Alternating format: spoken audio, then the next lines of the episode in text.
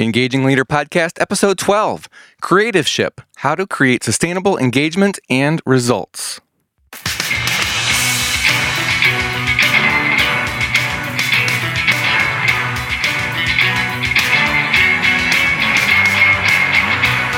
Does your leadership inspire trust, passion, and action? Welcome to the Engaging Leader Podcast with Jesse Lahey, consultant, writer, and speaker. Jesse has helped executives engage hundreds of thousands of people. Join us now for principles to communicate, engage, and lead with greater impact. Welcome, leaders. I'm excited to welcome to the Engaging Leader podcast Bob Kelleher, who is an award winning speaker and author on employee engagement, workforce trends, and leadership. Bob's first book, Louder Than Words 10 Practical Employee Engagement Steps That Drive Results, has been one of the world's best selling employee engagement books since its release in 2010. And his second book just came out in October, Creativeship, a novel for evolving leaders. So today we're going to be talking about creativeship and how to create sustainable engagement and results. Bob, welcome to the show. Uh, thank you, Jesse. I'm delighted to be here today. You, you essentially coined the term creativeship. Where, where does that concept come from? we are in this amazing window of changing demographics, globalization, social media, uh, technological advances and leading companies today is is drastically changing. So I no longer think it is leading an organization to make money for today. Uh, but it's really about creating a sustainable business model, one that can position your firm for greatness tomorrow as well. Well, that's interesting. I, I, I think it's interesting how you've described the shift that you've seen from management to leadership to creativeship. We were all about managing data, managing process, managing things. Uh, then, as we began to morph into more of a knowledge workforce, um, I believe you know the shift was underway, moving from you know, managing data, managing things, process to leading people. But as I as I concluded over the past few years, um, you know, making money, growing a, a company, uh, even having engaged employees are all outcomes, and it's how the organization is set up for long-term sustainable success. Uh, creativeship is built, I believe, on six interdependent pillars. Um, and some of these pillars um, are more common um, than perhaps others, but pillar number one is purpose. I believe uh, the organization of tomorrow needs to define both their what it is we do and the why we do it. And this is particularly true with the millennials, which by 2014 will be the single largest workforce a demographic working side by side with you and me. If if an organization can't identify and articulate its purpose, it's why are they in business, and it has to be more than just making money. Uh, and you know, some terrific organizations, some marquee organizations that you and I both know, Starbucks. Uh, Howard Schultz does a terrific job of articulating both his what it is we do and why we do it uh, other organizations, Zappos. Uh, uh, Tony Hsieh does a terrific job of weaving purpose into his brand. So those are some good uh, examples regarding Starbucks and Zappos. And I'm also thinking of some of the things that companies do along the way to reinforce their, their purpose and how that's important to start at the top. I, am remembering a, a story that you've told in the past about Timberland stores and how they provide paid time for employees to participate in company service projects. And yet uh, they had a, a, new executive who questioned that and thought about when times got tough back in 1995 that maybe that was a, a place that they should cut costs for a while. What, what happened in that story? Yeah, that's a that's a terrific story, um, and I got to know uh, Jeffrey Swartz, um, who's the CEO at Timberland, a fascinating man. Uh, and Timberland, um, every employee who works for Timberland, they have to spend a week uh, doing community service of some type. And they had a recently hired uh, chief financial officer who came in, and like most chief financial officers, you know, they look at uh, the bottom line and they see the cost of you know thousands of Timberland employees spending a week doing community service, and they quickly do the math and determine that we can save X, Y, Z, you know, zillions of dollars by getting rid of uh, the week of community service. And um, uh, Jeffrey, the CEO, said, "I'll tell you what. Um, why don't we have you spend your week doing community service first?"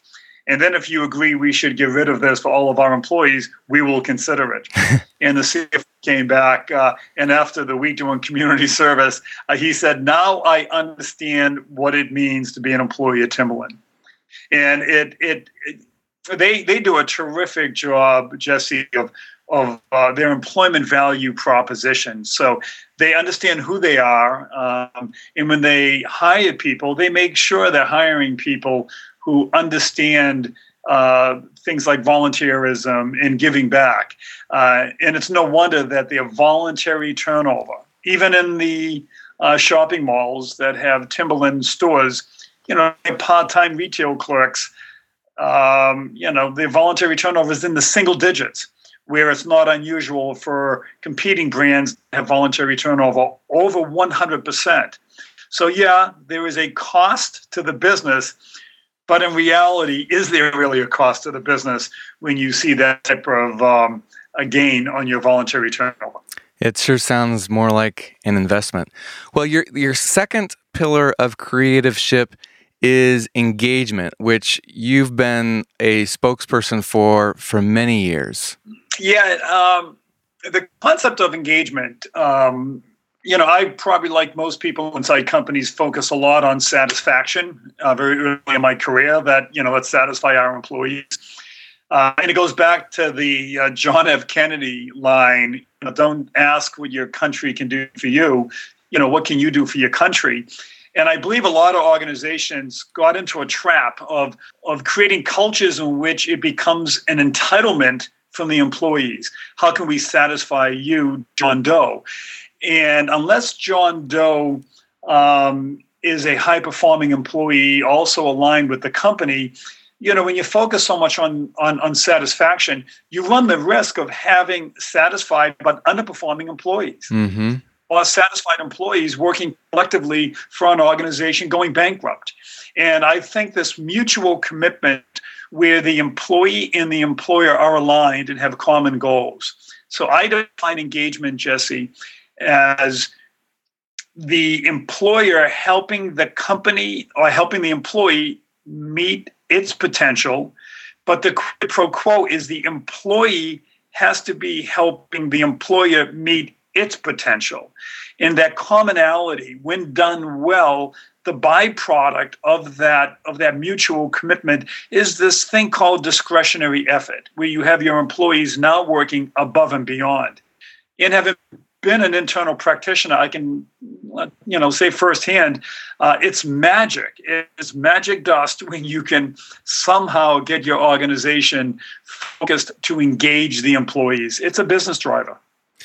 And that is not just theory. That's that's based on empirical evidence that when you measure companies that have higher employee engagement, they produce better results.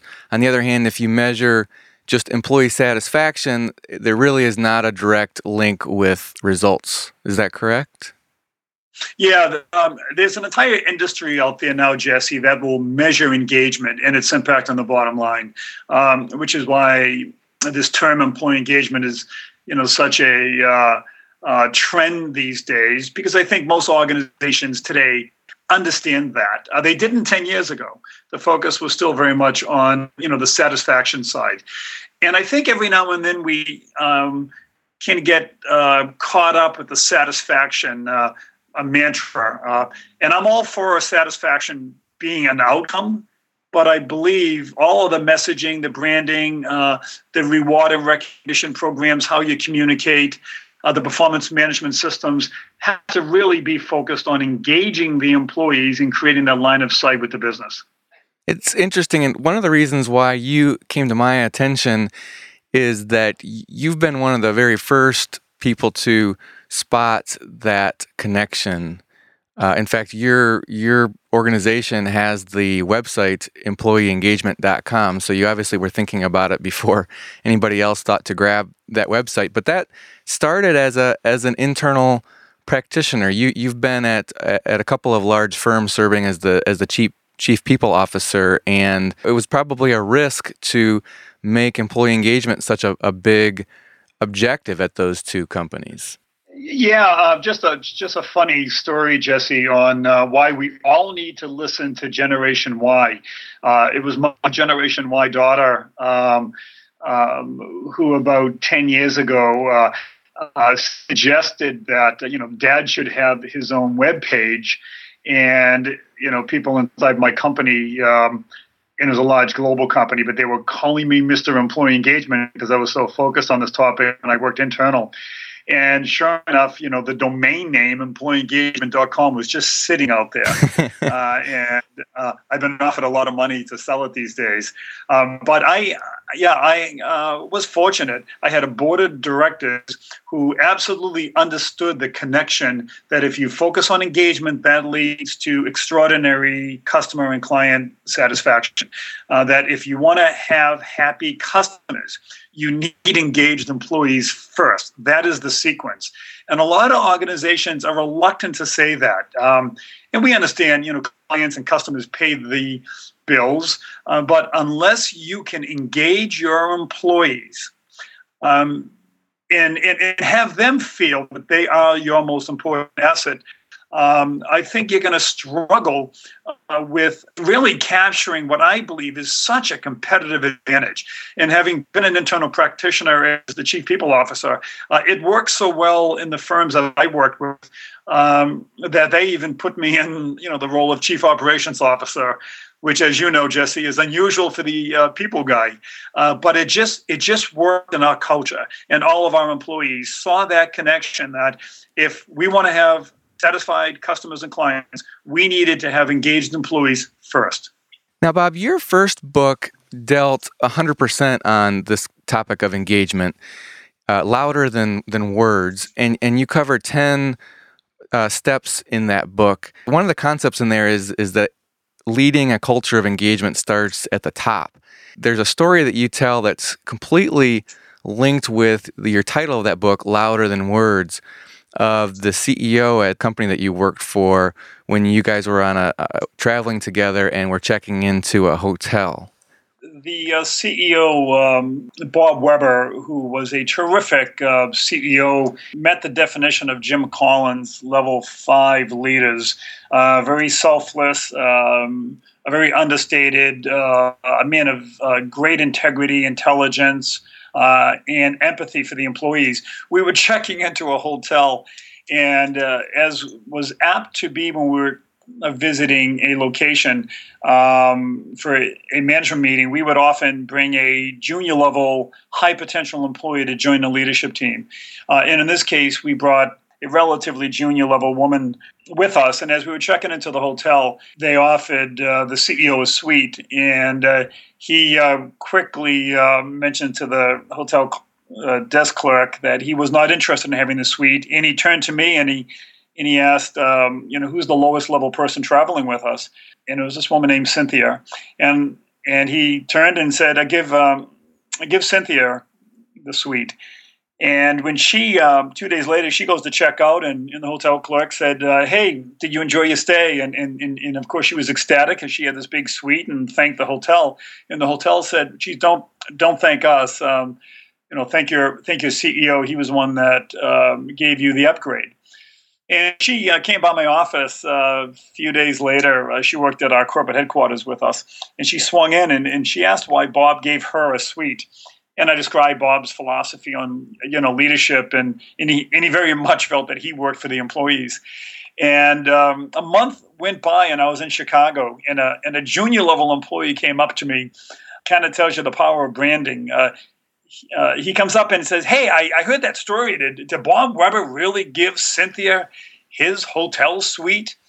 And it just you know kind of reinforces the type of culture that can happen when when that leader um, you know establishes that type of you know personal behavior at the top. Well you can't buy that kind of a impact from that story and you really can't fake it.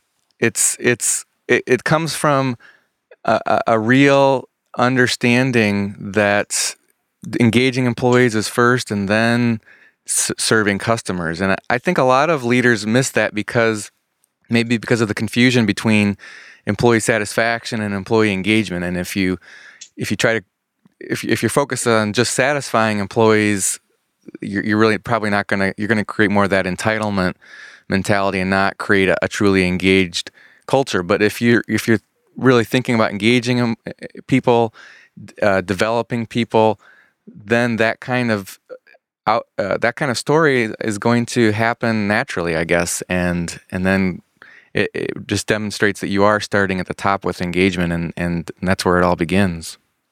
We were ultimately acquired, uh, Jesse, by a firm that today is a Fortune 400 firm, um, and they had policies that let the executives, uh, you know, travel at so many hours up in the sky. You could upgrade to first class. Um, none of us in the leadership team who who qualified for that policy would ever fly first class because we all felt that you know there's a chance some of our employees might be in the airplane, uh, and we don't want them walking by seeing us sitting in first class and they're sitting in row 45, you know, C. Um, it, it just was who we were, and we never decided to do that. Uh, but we, you know, the first year being under the parent, um, someone brought it up, and it was behavior that we just all modeled without having it as part of our plan. Uh, it was really fascinating when you have it as part of your culture, how it just penetrates all members of the leadership team. Wow, that that is a, a very keen understanding of the power of unlocking employee potential. Now, your third pillar of creativeship is performance. Can you talk to us about that? You know, there's irony here as the engagement guy to uh, talk a lot about performance management. But um, at a micro level, I think it is really important for companies to reward high performance. Uh, at the individual level, uh, your superstars have to feel very, very special. And you have to act on poor performers. Um, you know, the first, the first hiccup that happens in an economic downturn often results in a downsizing with many companies. And I often say that first downsizing, especially after a healthy economic window, is actually a very good thing for engagement levels. Because when you're really busy, you tend to tolerate some some level of underperformance with your employees. And your high performing employees uh, can become disengaged if they see a level of performance that is under company standards being tolerated. So I've actually seen proof of this that when there is a company wide layoff uh, following a boom period, company engagement scores go up. Now, you want to make sure your underperformers are taken care of. You know, I always joke with clients treat anyone who's being downsized as if you are downsizing your mom, because everyone's watching how you downsize people, and even underperformers. People all uh, can relate, and they want people to be taken care of during during a downsizing. But you will see your engagement scores go up, not down, when you take care of underperformers. Uh, the second thing, on a macro level, I understand companies need to perform. You you know, if you don't win as an organization, I don't believe you can maintain your engagement levels. So, companies that achieve, that have a sustained window of performance, will also, by default, have a sustained level of engagement. You know, think of the metaphor, Jesse, with sports teams. Uh, I don't care who your coach is, who your quarterback might be in a pro football team. If you are two and 14, you have morale issues in a locker room. That there has to be some level of high performance. Now, in my book, Creativeship, one of the fictitious characters, because the book is written as a fable, um, is a pro football coach. Uh, who I loosely modeled after Bill Belichick, the head football coach of the New England Patriots, who I believe does an amazing job of creating a sustained high level of performance that is rich with accountability and rich with achievement. So, how do you create that same culture of performance at the micro level where you don't tolerate poor performance? And at a macro level, you have a tenacious focus on sustaining a high level of performance. I like how you put it. Employees want to work for a winner in your book. And you, you see that on any kind of team. People are just more naturally engaged when they're high performing. Uh, so I can see why that that has to be a, a, pillar of what you stand for. That there has to be a, a clear line of sight to results. And I, I remember you also telling a story of uh, when you had to coach a manager of a of a large business unit that was actually had pretty mediocre results, and that that manager was actually uh, afraid to share be very transparent about those results because he thought it would be demotivating to the team. We used to plot all the businesses inside a four quadrant with with one of the axes being uh, growth and one of the axes being profit. Uh, and they were average. I mean, they were right in the crosshairs of average. Um, and uh, he didn't want to let his employees know that their business was average. He actually felt that would be disengaging to the workforce. Um, and that's when I, you know, said, well, this this isn't t-ball. I mean, employees want to win, they want to achieve. I guarantee you, they don't want to be considered average. Uh, and these were engineers and scientists. People by default are high-achieving individuals. And you're right. Once they understood the metrics, I mean, they they dove right in and and over a window of time, they moved their business collectively to that upper right quadrant. Wow.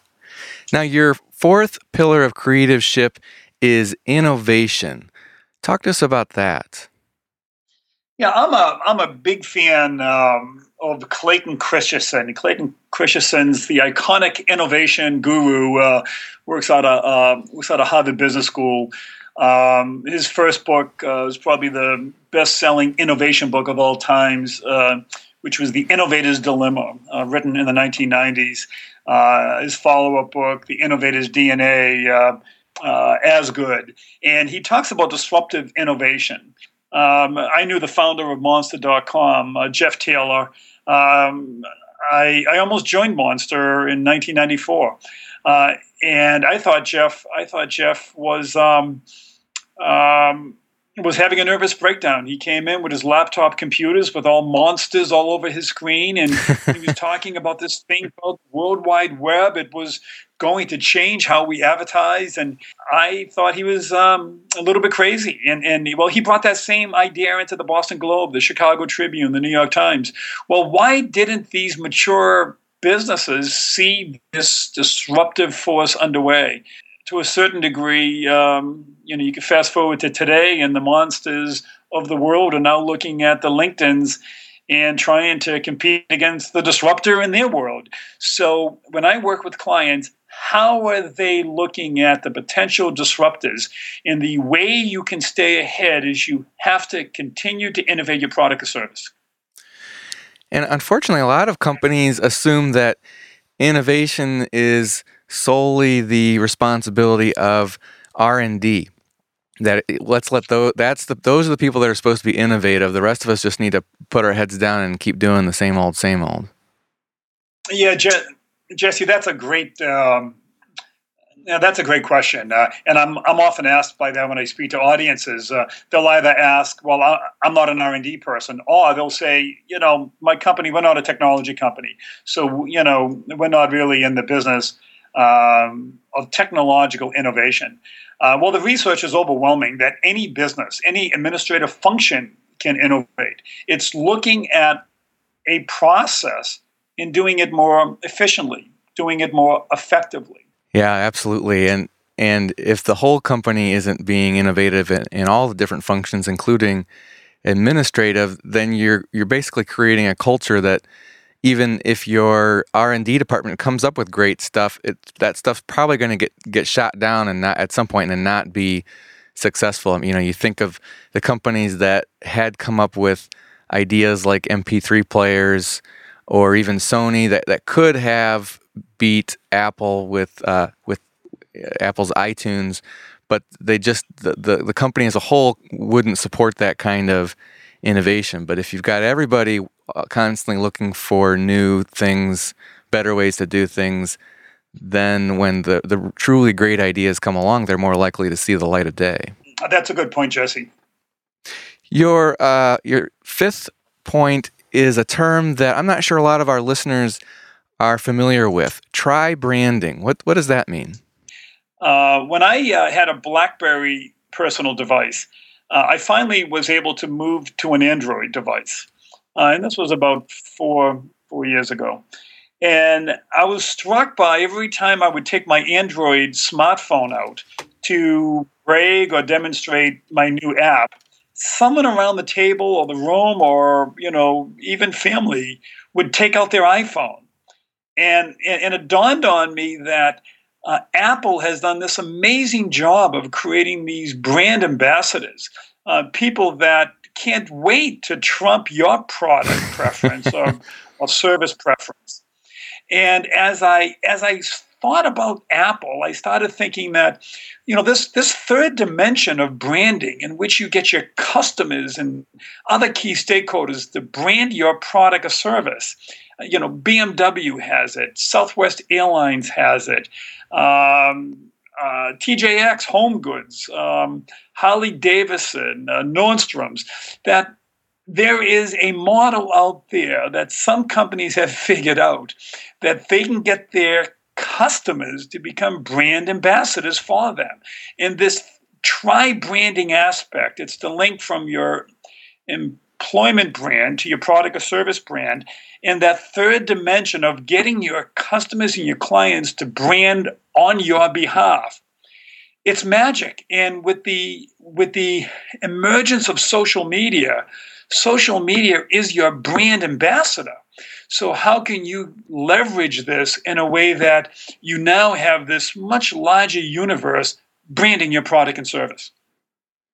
Oh, that's interesting. I've I've heard you define just first of all the generic term brand as a collection of perceptions in the mind of the consumer, and and then you take it a, a step further and you say, but but beyond that, there's an emotional resonance of those perceptions. So if I if I repeat back to you what you mean by tri brand, there's there's first of all the sort of the employee side. What's how does the employee what what what res, resonates with the employee uh, in terms of uh, the perceptions about you as a as a company, and secondly, what resonates to the marketplace. Uh, for example, if you have an ad, maybe how, how does that come across to the customer? And then third, basically the social network of the customers employees. When, when they're going and telling a third party that or somehow representing you whether that's just simply pulling out their iphones and, and searching for an app that trumps your android app from that great story that's sort of the third aspect of the brand that maybe you can't directly control but you, it's, a, it's a downstream process i suppose. So take, take southwest airlines. Uh, they are a fun airline um, that's part of their DNA. They hire people, they specifically hire people that are fun types of employees. If you're not a fun employee, you're probably not going to fit in their culture. So, we as the passenger, we now experience that fun uh, culture that defies their employer brand. Now it's part of the customer brand. Now I fly Southwest quite a bit. And I, I, at least once a month, I have this cool Southwest story that I'm now explicitly on my own, free promotion. I am telling people about what just happened in Southwest Airlines. That's kind of the story behind Tri branding. And with the continued emergence of social media as this amazing communication and branding uh, resource, I think companies that get this, that really understand it, are doing all they can to leverage it because you know it's going to help with applicants and finding new customers and finding new uh, partners and and to me it's um, it it is the wave of the future. Now, branding is a very deep topic, but it start if if there's a listener who's hearing this and saying, "Yeah, but Southwest had so many things going for it, and where do we begin?" Uh, branding at its sort of initial simple step is simply creating the right first impression. And and sometimes that just gets down to real basic things like how you talk about things and what kind of graphic look you give something. I'm thinking of the story that you've told about uh, launching a, the, your first corporate university. So we did uh, a company-wide engagement survey and it came back that our employees wanted more learning opportunities uh, more training and development. Not surprising. Uh, most surveys will see that as a top five need. Well, we were dealing with some budgetary challenges at the time. So, what we did was uh, we were able to hire a training manager. In fact, I've, I've recently hired that training manager. Uh, uh, to work with my firm now because he's just brilliant.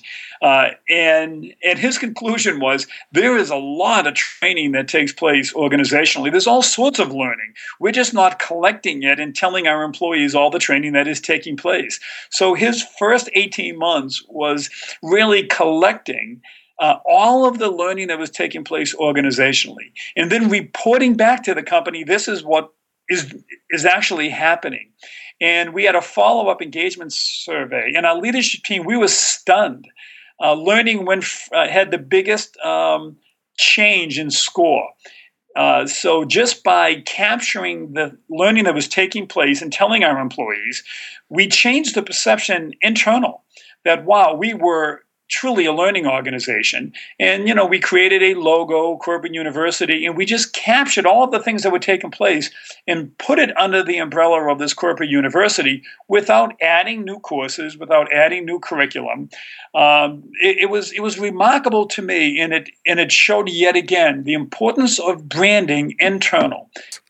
Now, your sixth and final pillar for creativeship is global growth you know, there used to be a point in time, Jesse, that if you wanted to grow your company, you needed to expand, you know, geographically or maybe new products or new services.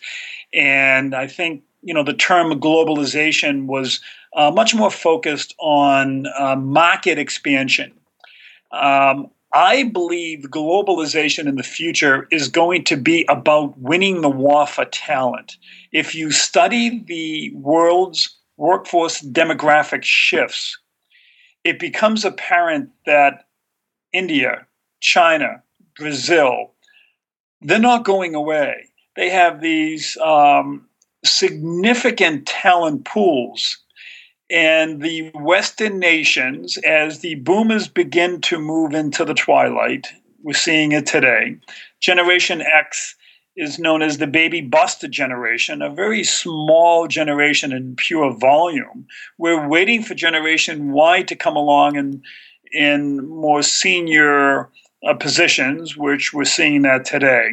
But you're seeing a shift in the world's workforce. And unless organizations are thinking about these shifts, I think they're going to miss out on terrific talent. And if you think of the recession, the recession has put a filter over our lens. You know, we believe it's easy to find talent. Uh, while in 2005, it wasn't easy to find talent. And in fact, companies weren't growing because they could not find the talent to grow, especially in Western nations. Well, we're going to see that window again. And when we do, the companies that are focused on global growth, I believe, will have an advantage. That's fascinating. Well, the six pillars of creativeship purpose, engagement, performance, innovation, tri branding, and global growth. We have just touched on those briefly today, but uh, leaders can get the, the full story in your book, Creativeship, a novel for evolving leaders. Where can folks find that book, Bob? They can find it on Amazon.com. They can find it uh, on CreativeShip.com. There's a video that gives some background. Uh, they can find it uh, on BarnesandNoble.com. So the book approaches the content in ways that are helpful both for people that would learn better from a, a story format, as well as when those that just kind of want to have sort of the nuts and bolts presented to them. Yeah, we recently had a CEO who contacted us uh, um, and it was a great way of using the book. Uh, uh, he read it first, and he was smitten with it. Uh, and he had an offsite, and had his entire leadership team read it. And and he said it just raised so many questions for us as a leadership team that we needed to address. Um, and he also said, you know, unlike um, some of the readings that he'll ask his leadership team to do, uh, they all came back and said, wow, you know, that was a terrific read. You know, uh, one even said he was going to have his wife read it, uh, who was a school teacher. So uh, I thought that was pretty cool. That is a great endorsement for since a lot of business books tend to be very dry to have people come back and actually tell you that this was not only good content, but it was a great read. Well, Bob Kelleher, thank you for joining us today on the Engaging Leader podcast. Uh, I've been honored to be part, and uh, thank you so much, Jesse, for reaching out to me. All right, leaders, if you are interested in learning more about the differences in generations, let me encourage you to check out ne- our next episode 13, which is going to be Socially Smart Things Gen Y needs to know that schools aren't teaching. An interview with Jen Swanson, who is known as the communication diva. And as we wrap up today's show, I just want to say thank you to all our listeners for your support. Uh, a big reason why we have been featured near the top of different uh, lists, such as the new and notable directory in iTunes, is because of all the listeners we've had, and especially those that have provided reviews on iTunes. Thank you very much to all of you who have done so recently. And I do want to say a special thanks to James Woosley from WoosleyCoaching.com for your very kind review. And for our other listeners, if you like our show, please consider rating us on iTunes. That makes a huge difference in helping more people discover it. Go to engagingleader.com slash iTunes. We would love to know your thoughts about this episode. You can leave comments on our show notes at engagingleader.com or connect with me on Facebook, LinkedIn, or Twitter, where I am at Jesse Lahey. This is a production of Aspendale Communications, a consulting firm where my colleagues and I partner with mid-size and large employers to attract top talent, engage employees, and deliver superior business results. Find out more at AspendaleCommunications.com. Our thanks to Joe Sherwood, our producer, Arthur Hankey, our sound engineer, Cliff Ravenscraft, our podcasting advisor, Rick Tarrant, our announcer, and Christopher Steele, who composed our theme music. Until next time, remember, whether you realize it or not, you are always communicating and leading. Let's make the most of our opportunities to engage the people we care about.